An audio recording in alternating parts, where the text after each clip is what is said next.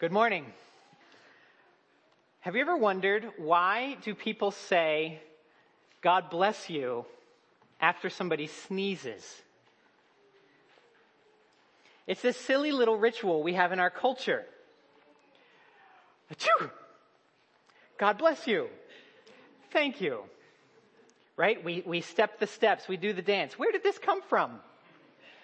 I, I recently looked it up. Here's what the Library of Congress had to say. There are two main theories to the origin of this ritual.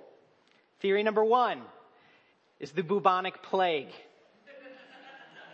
An early symptom of it was sneezing, and apparently Pope Gregory I offered God bless you as a prayer of protection from the disease and its inevitable death. Theory number two is superstition.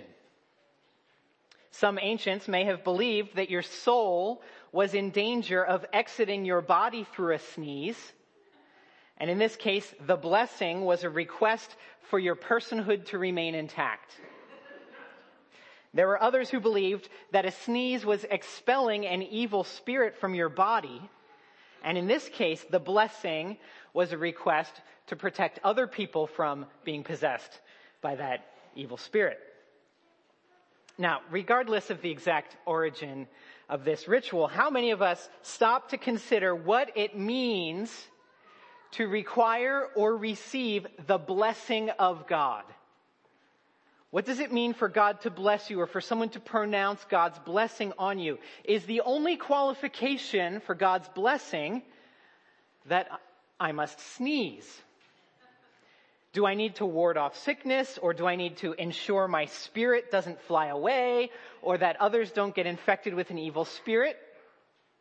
Of course, nobody today goes through the ritual for these superstitious reasons, but we should be careful to ask what it means for God to bless us and what is it that makes us eligible to receive God's blessing? Is his blessing available equally to all who sneeze, equally to all humans who are subject to this inexplicable involuntary reflex? Or could it actually be possible for someone to miss out on this blessing or even have it taken away? How can you know whether God will truly do good to you or not? As we continue our study through Luke's gospel this morning, we'll take up these questions. We will see that God has a plan to bless the world with salvation. But that blessing of salvation is available only to those who require and receive mercy. You see, the only qualification for the blessing is that you require it. You need it. And, and if you know that you require God's mercy, the only rational behavior will be to gladly receive it. This is what God is up to in the world. God is saving and blessing that kind of person who requires his blessing and therefore receives it. And so we'll see in Luke chapter 1 verses 39 through 56 that there is first blessing on the one who receives mercy and second, blessing on those who require mercy. Let me pray again and then I'll read the first paragraph. Father in heaven, please help us now as we come to your word. Please fill us with your spirit that we might understand your mercy and your blessing, that we might re- understand how much we require it, that we might receive it gladly. I pray this in Jesus' name. Amen. First, we have blessing on the one who receives mercy, verses 39 through 45. In those days, Mary arose and went with haste into the hill country to a town in Judah, and she entered the house of Zechariah and greeted Elizabeth. And when Elizabeth heard the greeting of Mary, the baby leaped in her womb. And Elizabeth was filled with the Holy Spirit, and she exclaimed with a loud cry, Blessed are you among women, and blessed is the fruit of your womb. And why is this granted to me that the mother of my Lord should come to me? For behold, when the sound of your greeting came to my ears, the baby in my womb leaped for joy, and blessed is she who believed that there would be a fulfillment of what was spoken to her from the Lord. Now, in this brief narrative, we have a simple greeting exchanged between two relatives, Mary and Elizabeth. But that greeting carries a lot of baggage. Mary is a young woman who was just told in the, the, the prior passage, she was told by an angel of the Lord that she would get pregnant by the power of God's Holy Spirit. And she was told that her relative Elizabeth, who is a very old woman, is already miraculously pregnant, even though Elizabeth has told no one of this fact for five months. And Mary goes to visit her in her sixth month of her pregnancy to celebrate the miraculous pregnancies that both of them are experiencing. Now, the narrative here is rather straightforward with the same set of actions being repeated twice. First, they occur in the narrative itself, and then second, they're repeated in Elizabeth's own words. Take a look at this. In verses 39 through 42, we have this sequence of events where Mary goes to Elizabeth and then she greets her, and then Elizabeth's baby leaps in her womb, and then Elizabeth blesses Mary. She goes, she greets, the baby leaps, and Elizabeth blesses. And that same sequence is repeated in verses 43 through 45, but in Elizabeth's words. Elizabeth says that Mary came to her, and she says that Mary greeted her, and she says that her baby leapt in the womb, and then she says again that Mary is blessed. I think that Luke tells the story this way, repeating this sequence of events, in order to highlight the conclusion.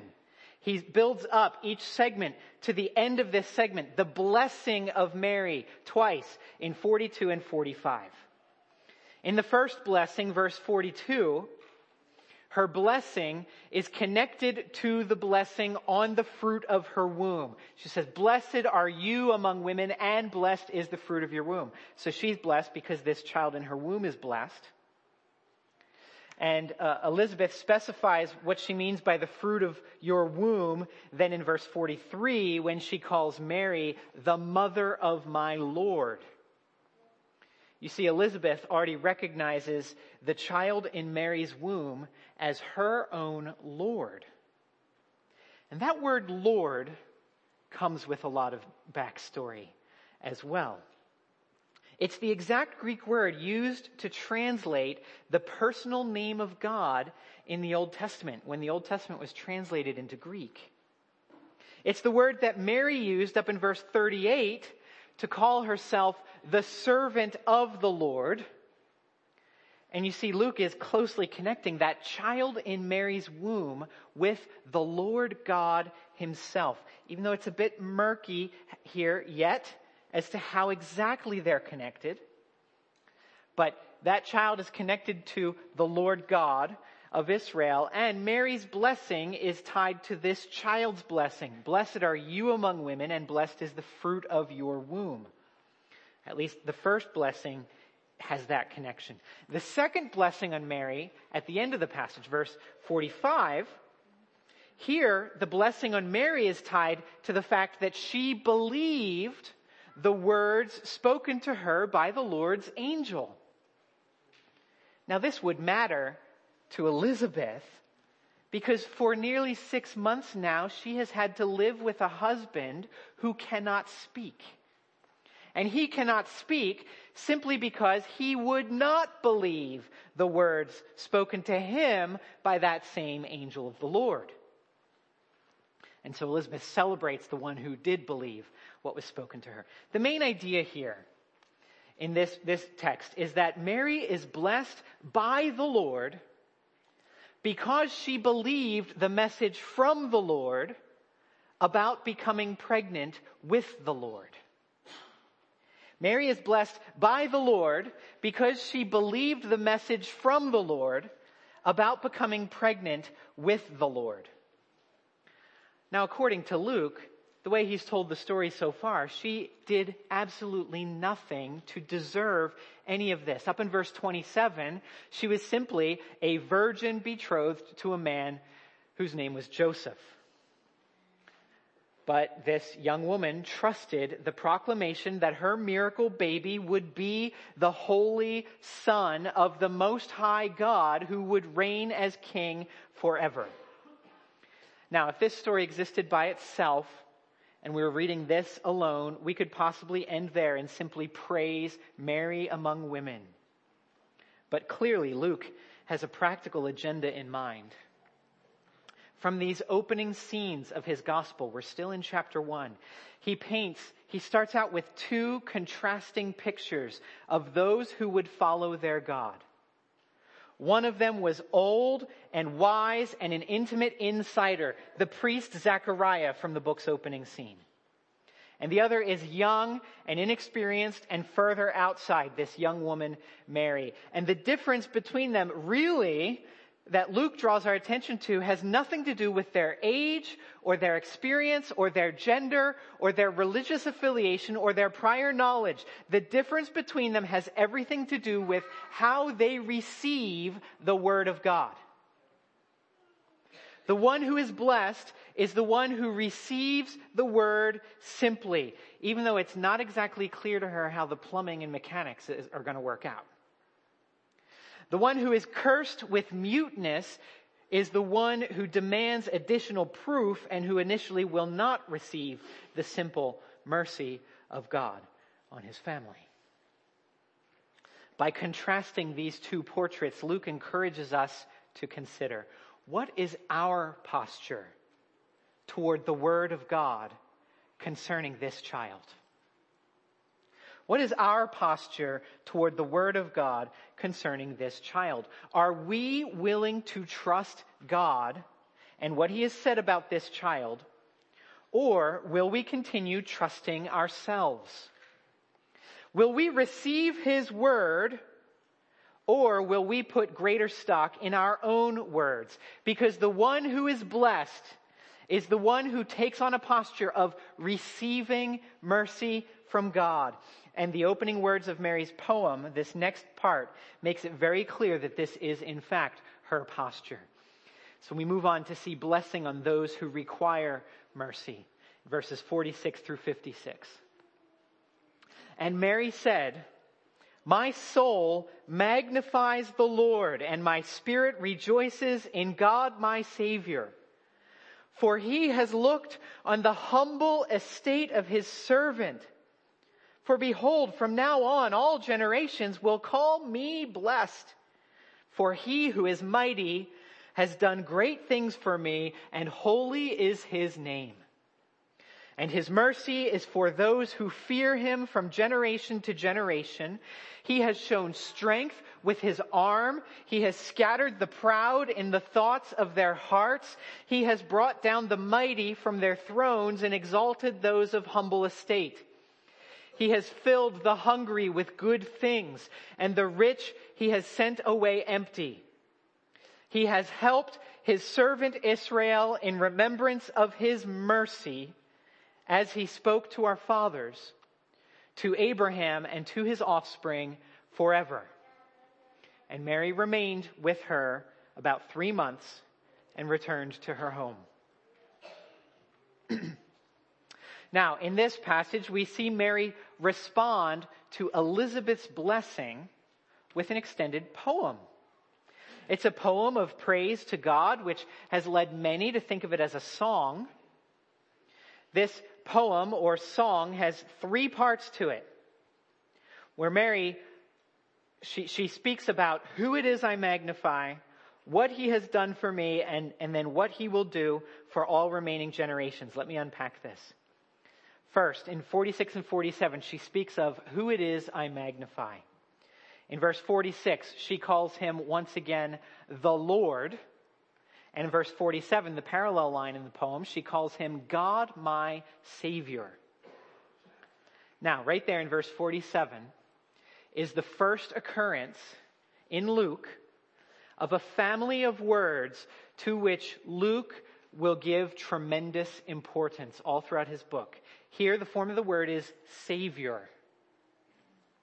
It will come up later in the book as a verb, save, or as an object, salvation.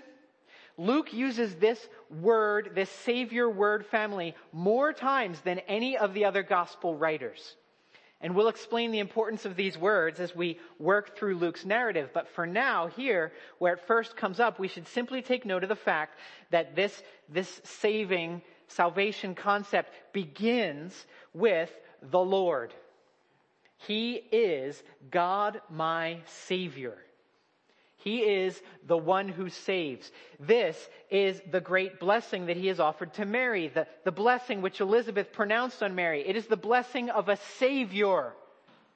God my Savior, one who saves, one who brings salvation. And then this poem of Mary's will unpack this word for us, showing that salvation is the thing that Israel has been waiting for ever since the promises were first made to Abraham more than 2,000 years earlier, and as recorded in Genesis chapter 12 of our Bibles. Now, what does it look like to experience this salvation? What does it mean to have God, my Savior, as your God whom you magnify? She moves on to talk about what He has done for me. What He has done for me in verses 48 and 49. In verse 48, what He has done is He has looked on her humble estate such that now all generations will call her blessed. In other words, her life circumstances have now experienced a complete reversal. Before this happened to her, she was beneath notice. We would not even have known of her existence. But now that this has happened, she will be more talked about than any other woman in history.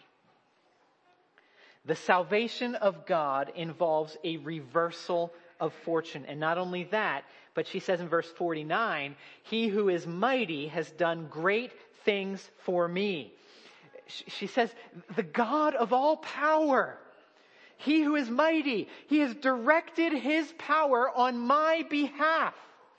He has done something I would have considered impossible, making me pregnant while I'm still a virgin.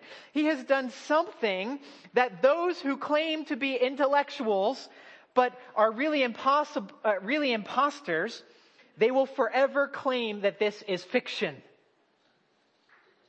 He has done great things for me. His lowly, humble, and unnoticeable servant. And she ends verse 49 simply saying, Holy is his name. In other words, his name is unique. He is special. That's what the word holy means. She is saying there is no other God like this. Now, Zeus or, or Jupiter, as the Romans would have called him, he was known as a god to have had many sons through human women, but it was always via rape or some other unsavory and salacious means. It was never simply by the power of his spirit to cause a virginal conception. And it was always, for, for Jupiter, it was always with the great, the powerful, and the beautiful with whom he could not fight off his attraction for. It was never with the plain or the average or the lowly young lady. And there were other Canaanite gods at the time, Baal and Ashtoreth. They were gods of fertility, but it was their people who had to do everything just right in order to be blessed. These gods did not themselves elevate the lowly or make them great simply out of favor or goodwill. Yahweh, the God of Israel alone, is holy. He is special. He is the only God who has done something like this. So the one she magnifies is God her Savior. And his salvation involves reversing the fortunes of the one who trusts him. He gives this young woman that which she does not deserve. He does mighty things for her, and he makes her the hottest topic among women for the rest of time. But he is up to something far bigger even than Mary. Here is where the poem really takes off. Two thirds of her poem's lines fall into this third section where she talks about what he will do for all remaining generations. This isn't just for me, people. This is for all remaining generations. She says quite a few things in these lines. We need to notice first that this section of her poem begins and ends with a key word. It's a key descriptor of the work of God, my Savior. Verse 50, she says, His mercy is for those who fear Him. And then she ends in 54 and 55 that all this is in remembrance of his mercy to Abraham and his offspring forever. Mercy is that key word. This third part of the poem is primarily a celebration of God's mercy and how it works. And this is why we can look at Mary here as an example of faith. Luke tells us that she was blessed by God because she received God's mercy. She, she believed the word that was spoken to her by the angel. But you see, she herself anticipates God's work of extending this mercy, not just for her, but to all of Israel. She is a foretaste of God's blessing toward those who, like her, will believe his word and therefore receive his mercy. But look at this poem at how this mercy works. Because before you can receive it, you must first require it. In verse 50, you must fear him. This mercy is for those who fear him. In other words, you know that you don't deserve God's favor at all. In fact, you know that you deserve His curse. And you trust that He has the power and the authority to curse you and destroy you. And therefore, you have a healthy fear of Him. In verse 51, to get this mercy, you must not be proud lest your machinations be thwarted and your collected intentions be scattered. He scatters the proud in the thoughts of their hearts. In verse 52, you must not be mighty lest you be brought down from your throne. Instead, you must be of humble estate. Again, you are not powerful or self-made. In verse 53, to get this mercy, you must be hungry in need of food and sustenance. You must not be rich, having everything you could ever want and having no need for anything outside of yourself or having no need for anything that you can't simply provide for yourself. And in verse 54, to receive God's mercy, you must require help as God's servant. He has helped Israel, his servant Israel. You are not your own master. You are not the captain of your soul. You serve someone greater than yourself. You see, in these lines of the poem, Mary describes the flipping of the social order. Those who typically get ahead will be left behind, and those with nothing get everything. As we'll see through the rest of this book, as we keep going. I don't think she's saying necessarily that you're in deep doo doo if you have access to wealth or influence in and of itself. She's not saying that. She's talking about the posture of your heart. This is why she starts there in verse 51 with the proud and the thoughts of their hearts.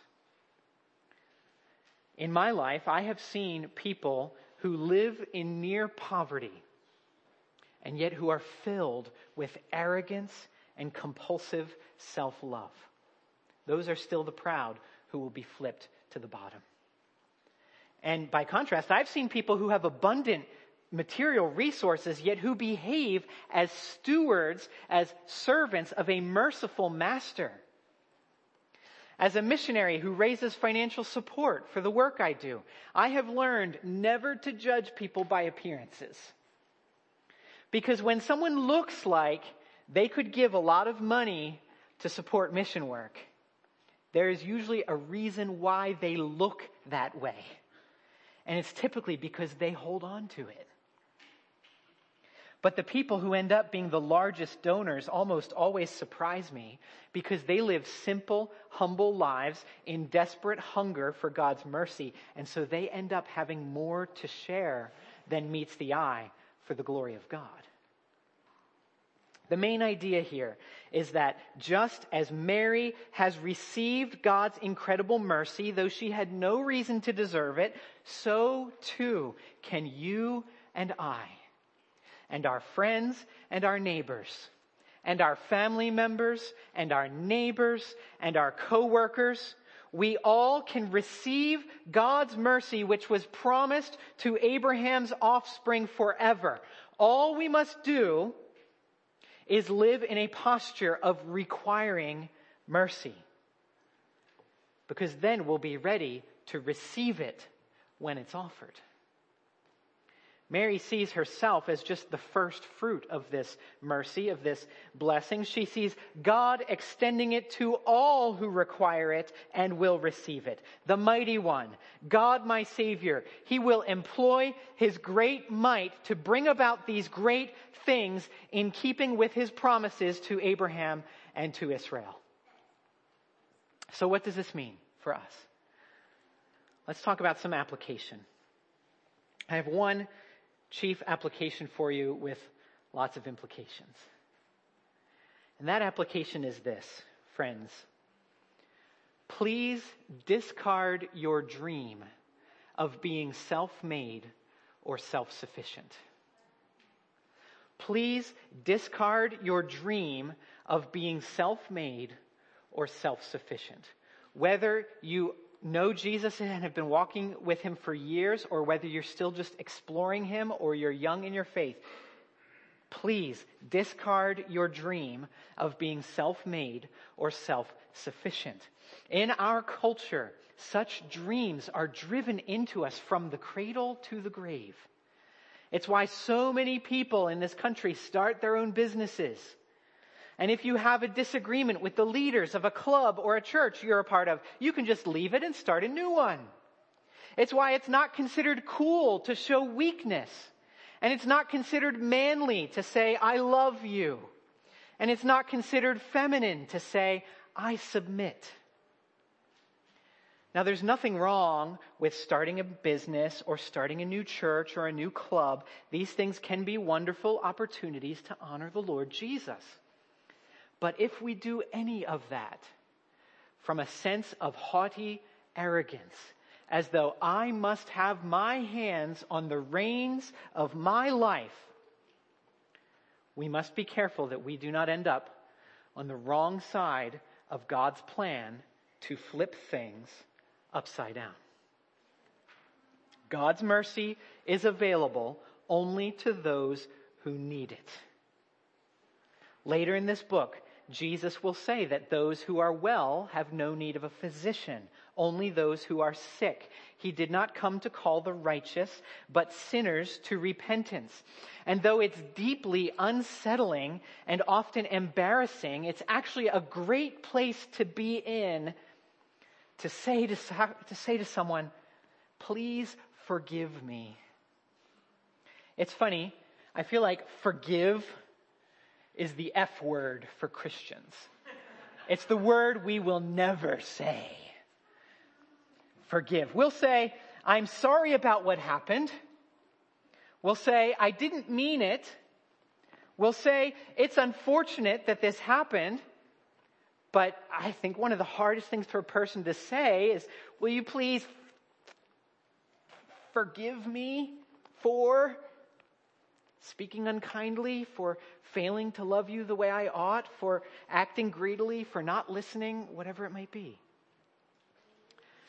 children, for the children and the young folks here, I understand how difficult it can be to feel weak. It's hard. It's very uncomfortable to say that you were wrong about something. It's, it's, it's hard to admit that you're weak. I grew up in a situation where one person close to me would take every one of my weaknesses and use them against me. If I expressed sadness, I was mocked as a crybaby. If I showed an interest in something, it would be taken away from me. I learned that I was almost guaranteed not to receive something as a gift if I asked for it. Instead, if I really wanted something, I had to drop hints without showing too much passion about it and hope those hints would be picked up on. But friends, God is not like this. God is not like this. He loves it when we ask for help. He delights in our expression of weakness so he can show himself to be strong.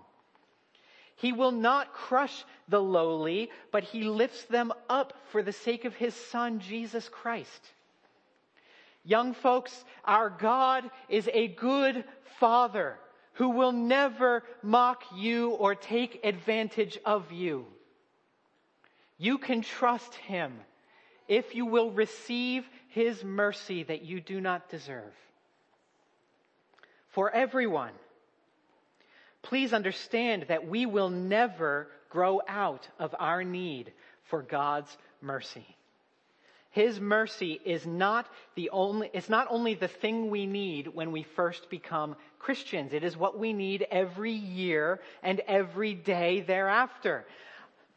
I don't know about you all, but usually I would much rather get something right the first time than mess it up, require mercy, and have to try it again. And that's wonderful if God grants strength and wisdom to do what's right the first time. That's great. I'm not saying please try to do wrong things. But you see that feeling, that embarrassment of requiring mercy, being in a position where you need it, that is not a feeling or a situation to be avoided at all costs. Sometimes we live out of such fear of that that we tr- will do anything.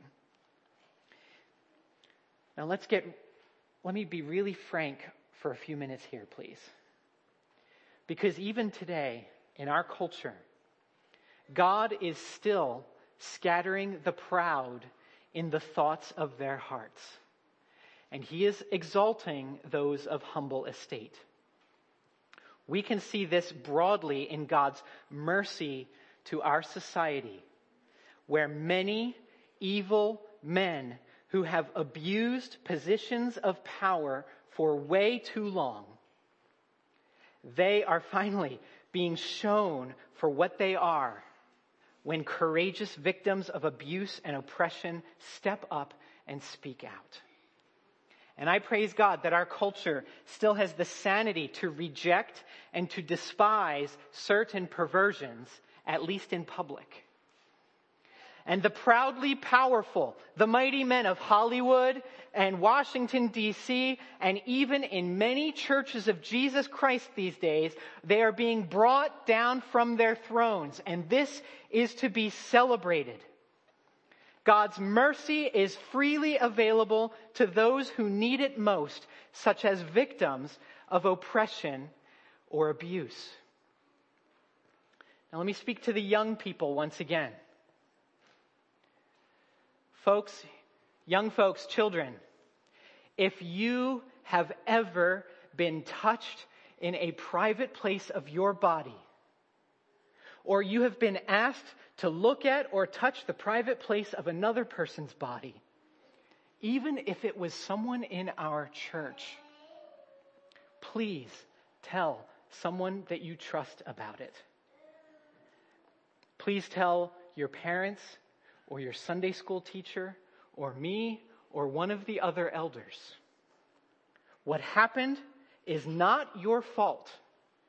Even if you enjoyed it or if you think you deserved it. It is not your fault.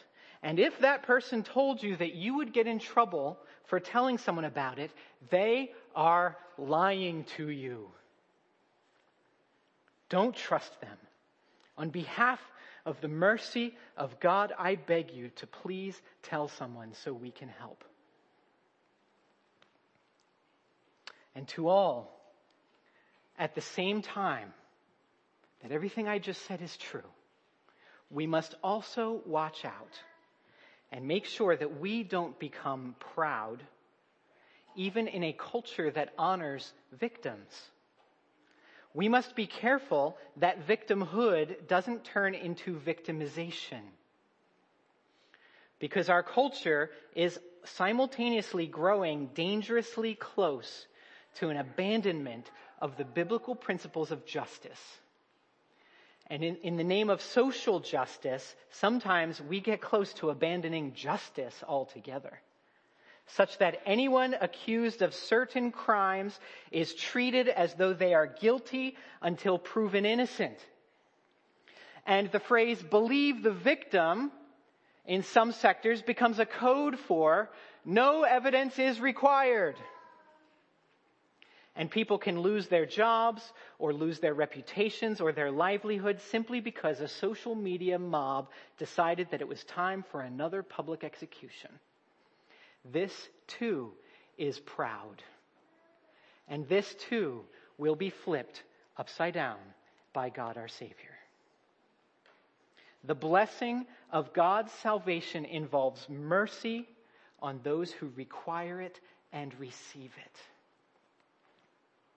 Mary shows us what God does with the humble who will only receive his message and trust him.